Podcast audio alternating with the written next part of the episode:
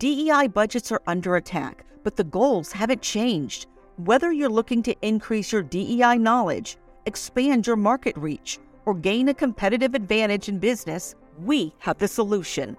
TDM Library is your single source for expert curated DEI resources, strategies, and solutions, all designed to help you transform your workplace culture and be a more effective contributor. For $9.99 per month, you get access to our searchable subscription based digital library. There, you'll find articles, practical how to guidebooks, podcasts, award winning micro videos, and more than 700 Q&As designed to help DEI practitioners, thought leaders, and executives create a more inclusive workplace. Whether you prefer to listen, watch, or read, we have the resources for you. TDM Library goes beyond the basics to dive deep into topics such as inclusive language, the business case for DEI, talent acquisition, and C suite engagement. For less than the price of a sandwich, you get access to our library of more than a thousand pieces of original, expert curated DEI content. Join today and get your first 30 days free. Get your library card now at tdmlibrary.thediversitymovement.com.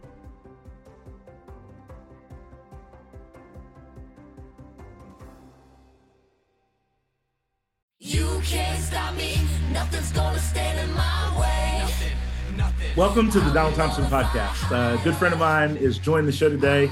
Uh, Leonardo Williams is our guest. Welcome, my friend. Thank you. I'm so excited to be here. Uh, I've been waiting for this for a while, so this is awesome. I would like my audience to get to know you the way that I have. So I want to give you some space to just tell a little bit about you, your family, where you grew up, and then we'll dig into some of the, the business things that you're doing in the community. Well, thank you so much, DT. I'm the luckiest dad alive. I'm also the luckiest husband in the world.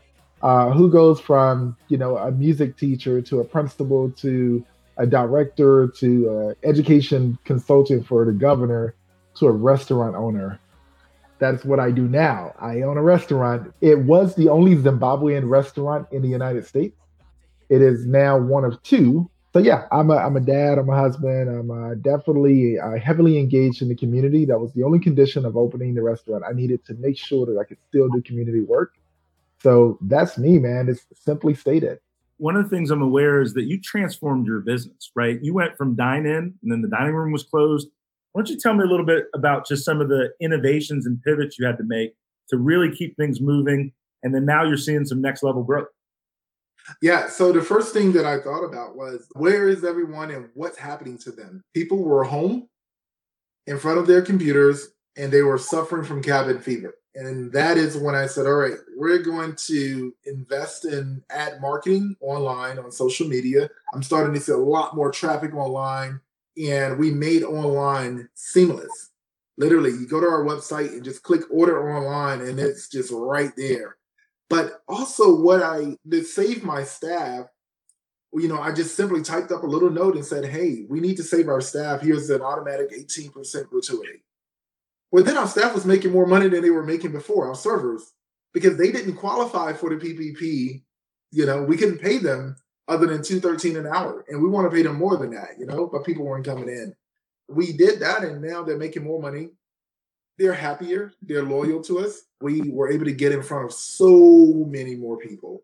And uh, that, you know, helped us sustain to where we are now. Oh, that's awesome. And and you know, you allowed the pain not to break you, but to search for points of progress. And that is really you should be commended because going through anything difficult, there's moments of doubt, there's moments of despair. Like what kept you going in those moments? it really is a mindset. When you know you don't have a choice mm. between giving up and going forward, like where do you turn? You can't turn to giving up. You know, I told my wife and my staff, I said, hey, you know, if it means we have to go on, you know, go out around the city and literally ask people to help us survive, you know, no shame here. We will have to do that. But you have to be willing to do whatever it takes. I can't speak for anyone else, but there are some folks that are used to things coming to them and they're not used to having to you know go that extra mile to get what it is that they need we didn't have a choice we didn't allow ourselves to have a choice and when you're in that space that pain starts to serve as motivation. That's what I was living on. That's what I was eating for dinner, breakfast, lunch, midnight snack. That pain was my motivation. Tell me a little bit about, you know, you mentioned earlier, I want, I want you to reiterate it. You were talking about the online ordering. You were talking about the the different things that you did. Your revenues are now up relative to what you're doing dine in only? Uh, yeah. So when you look at online ordering versus dine in only, yeah, we're getting a lot more traffic in online than we ever did dine in. So we've increased our capacity. So now what we're doing is focusing on what happens when dine in comes back in full. You're going to get more orders online than what's in the restaurant. So we have to be more efficient. So we focused on that. So now our inventory management is better. Our efficiency in the kitchen is better. But reputation equity was huge for us. You know, before the pandemic hit America, we had our own pandemic in Durham, McDougald Terrace, which is a community. The entire community was evacuated. We're talking nearly 700 people. And our restaurant stood up. We, we stood up in the front and said we will feed every single person in that community until the last is back into their apartment. And we did it by bringing the community together. So we have a kitchen. You go buy some hot dogs and beans or something. We'll cook it. And I need some people to drive it. And we went to all 19 hotels. And we did that until everyone got back in their apartment. And because of that, our community continued to help us out. Yeah, that is awesome. Yeah. The thing that I'm learning from just listening to you is that where a leader stands up and is a catalyst, other people jumped in to help you with that cause.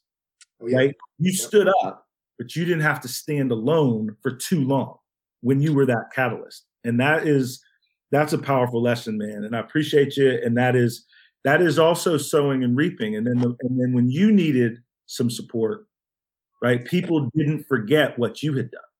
Let me transition a little bit from the passion and the progress to the programming.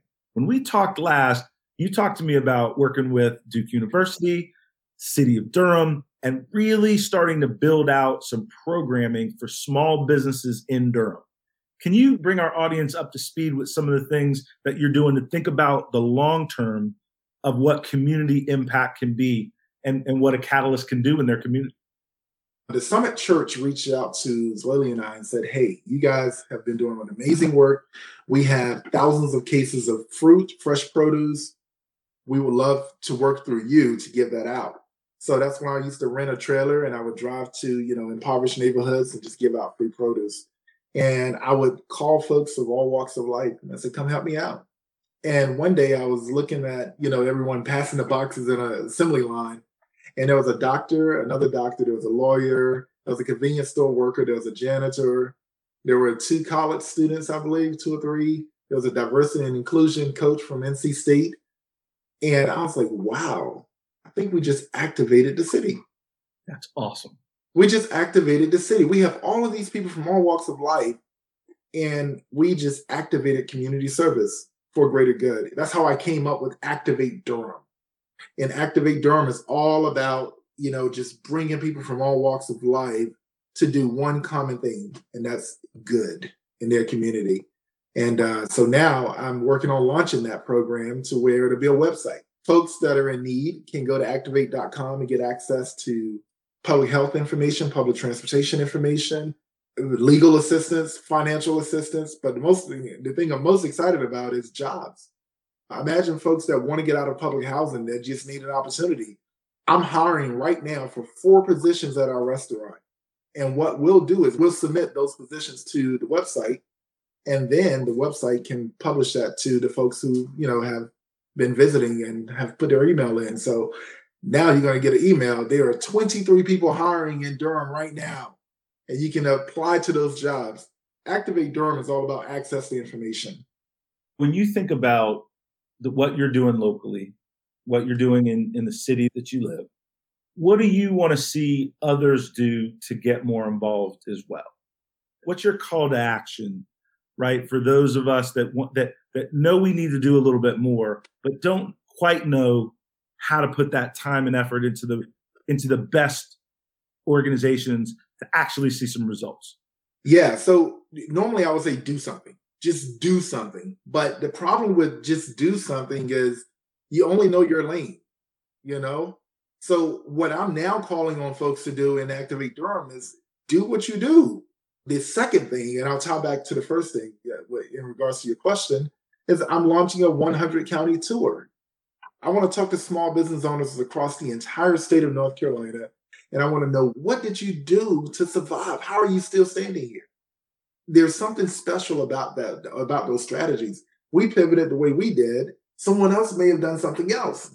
Imagine taking all of those strategies and and making them down, you know, ch- truncating them down into 10 top strategies to survive a global pandemic in North Carolina. That's Imagine what that information can do for small businesses.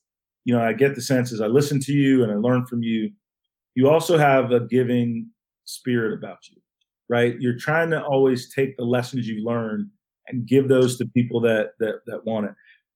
How did you develop that? So my mom, you know, was a teacher but also I saw her as a single mom be really innovative and survive.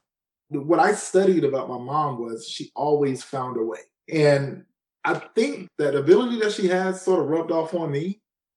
And I'm, I'm really engaged in the community and I'm always thinking there is a way. We can find a way. And uh, my wife asked me the other night, she said, You're so busy, you have so many things going on. Why are you doing these things? in essence, Zweli, you know, they we have an amazing son. We have a roof over our head. We have a son with a nice MacBook who can choose to stay online virtually and not go into the schools. That's what we call privilege. And until our neighbors have the same, then it's our obligation to try our best to help them get there. That's good stuff. So now let's zoom out and now look at look at our country. And obviously, you know, we've been through and working through still the, the, the global pandemic, the crazy election season. Tell me a little bit about as an African American man, a business leader, how did you process those things and and keep moving forward mentally? I'll answer that question based on an experience that I had recently, which really inspired me to launch this 100 county tour. I went to visit Mount Mitchell we got up the mountain and the gate was closed. So we came back down we were on our way back to Durham. And uh, I uh, stopped to this convenience store and there was a Confederate flag and a bunch of deer horns on the wall. And there were four gentlemen, white gentlemen in there. And all of the writings were on the wall of the experience that I was going to have when I walked in. But his name was Mr. Henry. He was working the cash register. And he was the owner of the store. And he offered me a beer. And he said, What you doing in these neck of the woods? And that question initially kind of, I was already like thinking a certain way. It's like, well, I was visiting Mount Mitchell. Oh man, you don't want to go up there, man. Not right now. It's going to snow and you know, you're going to fall off the cliff. He said, So what do you do? What, you know, I was like, Well, I'm a restaurant owner. Get out of here. We had the most amazing conversation because we were both small business owners. And the two park rangers that were there, the other guy, we just all had a beer together and just enjoyed good dialogue it was at that point when I realized that we've been letting so many other folks control the narrative. And all we have to do is just put some effort in getting to know one another. And when I say getting to know one another, know where the hard line is as well. You would never see that flag anywhere near me. That's his thing, you know? But our commonality was small business. And that's when I realized like, we're going to have to take back what narratives bring us together as people there's a lot of wisdom in that. That is powerful. Leo, like, listen, I have enjoyed speaking with you. I'm proud of you. Like I'm, I'm, I'm cheering for you, and I'm thankful because it takes people within communities to care for people within communities. And you're an example, and the way that you give back inspires me to do what I can with the gifts that I have. Right. And in, in that inspiration from each other right, allows us to keep striving, to keep winning, to keep growing. And if I can be of help to you, I please want you to reach out and, and, and, and ask me and give me that opportunity to be a part of what you're doing. Absolutely. And I appreciate that. Thank you so much.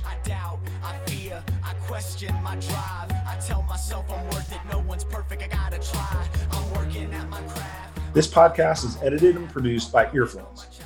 If you're looking for more information on how full service podcast production can amplify your voice, build your community, visit earfluence.com. Thank you for listening, and we'll see you soon on the Donald Thompson podcast.